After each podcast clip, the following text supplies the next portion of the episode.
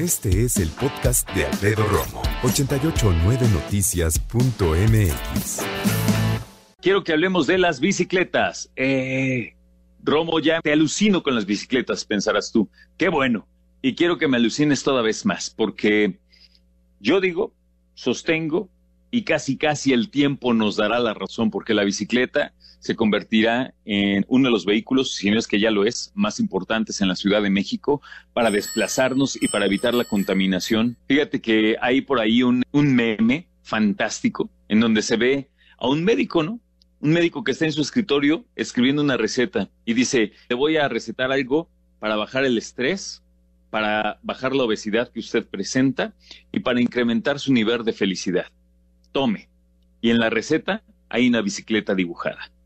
Sí, señor. Las bicicletas son una chulada. Y a lo mejor hace mucho que no usas una. No, sobran las personas que hace mucho que no usan una, una bicicleta. Y no está mal. Lo entiendo perfectamente bien. Nada más, nada más, te voy a decir una cosa. ¿eh? Aquí entre nos, ¿eh? nunca es tarde para usar una atleta. Eso es un juguete de niños, piensan muchos. No. De hecho, la bicicleta fue para los niños con el paso de los siglos y no hubo bicicleta de, para niños hasta mucho después de haber sido inventada. Era para adultos, obviamente. Entonces, hay que enterarnos. Azcapotzalco, esta alcaldía del norte de la Ciudad de México, que por cierto tiene zona limítrofe ya con el Estado de México, va a contar con el primer servicio gratuito de cletas compartidas. ¡Au! ¿Qué tal? Bicis de gratis en Azcapotzalco. ¿Cómo se llaman? Bici Catarina es un proyecto que se hace realidad entre Azcapotzalco y una asociación muy popular en la Ciudad de México que se llama Bicitecas. Así como aztecas con bici, así, bicitecas en la Ciudad de México. Día Mundial sin Auto ayer y ayer mismo, como curiosamente se celebra el Día Mundial sin Auto, pero además, eh, polarmente, cuando no quieres usar un auto, te transportas en una bici que no contamina, bueno, se vuelve una especie de Día Mundial de la Bici sin querer, ¿no? Total, te digo que se celebra cada 22 de septiembre el Día Mundial sin auto y ahora quieren ofrecer una opción de transporte activo y gratuito. Fomentar la intermodalidad. ¿Qué es eso? Bueno, es eh, el resultado que surge de una persona que sale de su casa en Cleta, llega al transporte público más cercano, deja su bicicleta y toma ahí su metro, vamos a ponerlo así. Y entonces se forma una línea de movilidad sustentable porque es un coche menos en la calle. 500 bicicletas, 500 cletas van a estar disponibles para el préstamo gratuito para todos nuestros amigos de Azcapotzalco. Fueron recuperadas, por cierto, todas ellas por la Asociación Bicitecas, luego de que eh, Jump, ¿te acuerdas? La dueña original de estas cletas que ofrecía el sistema de cletas públicas, las abandonó, dejó de operar en la Ciudad de México y ahí las aventaron, las dejaron y evitaron su chatarrización. No hay nada más bonito que recuperar una bici.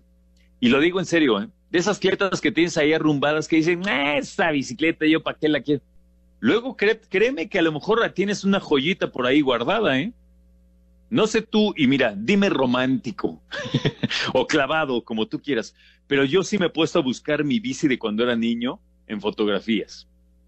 Mi primera bici se llamó Bicitrial o Bici Trial, como quieras, ¿no? Pero ese era la, la, el modelo que yo tenía. Eh, Vivex sigue existiendo, no lo sé, fíjate. Creo que sí, estoy casi seguro que sí, según yo sí. Pero ahora hay algunas bicicletas que se venden carísimas en línea, como la Vagabundo, ¿te acuerdas la Vagabundo? Que era una bici eh, que era una muy sana y bonita imitación de una motocicleta a las que les llaman chopper, ¿no? Con un asiento largo y cómodo, eh, con unos, eh, un manubrio de, de, cuernos adelante, una bici más chica, por cierto, adelante y una más ancha atrás, como tenían en aquel momento aquellas, aquellas motos. Y una bici bien cuidada de esas, híjole, para algunos coleccionistas puede valer una muy buena lana, ¿eh? Una bicicleta que fue muy usada en su momento para aprender a hacer caballitos, sí señor. Aunque ya después si hacías caballitos en esa era como, eh, hasta mi abuelita puede. Digo, con respecto a las abuelitas, ¿no? Pero el punto es, ahora las bicicletas retro pueden valer una lana. Pero bueno, regresemos a la información de Escapotzalco. Te digo que estas van a ser gratuitas, van a ser 500 y se van a ofrecer en toda la alcaldía, ¿ok? El primer requisito es obviamente no te la robes, perdón, pero pues es así, ¿no? Cuídala y sobre todo hay que mantenerlas lo más cuidadas posible para que duren muchos años. Mira, la verdad es que muy poca gente lo cree, pero hay bicicletas que duran todos los años del mundo. Yo recientemente doné la mía, una de las mías, y me duró 20 años, intacta, preciosa. Y cuando le daba su servicio y la lavaba y toda la cosa, de verdad, de verdad, preciosa la bici.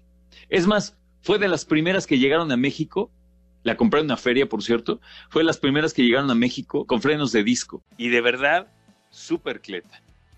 No sabes lo que tienes ahí en tu casa, en tu garage, en tu patio arrumbado. Nada te da el placer de una bici cuando la sacas a dar una vuelta. Nada. Escucha a Alfredo Romo donde quieras, cuando quieras. El podcast de Alfredo Romo en 889noticias.mx.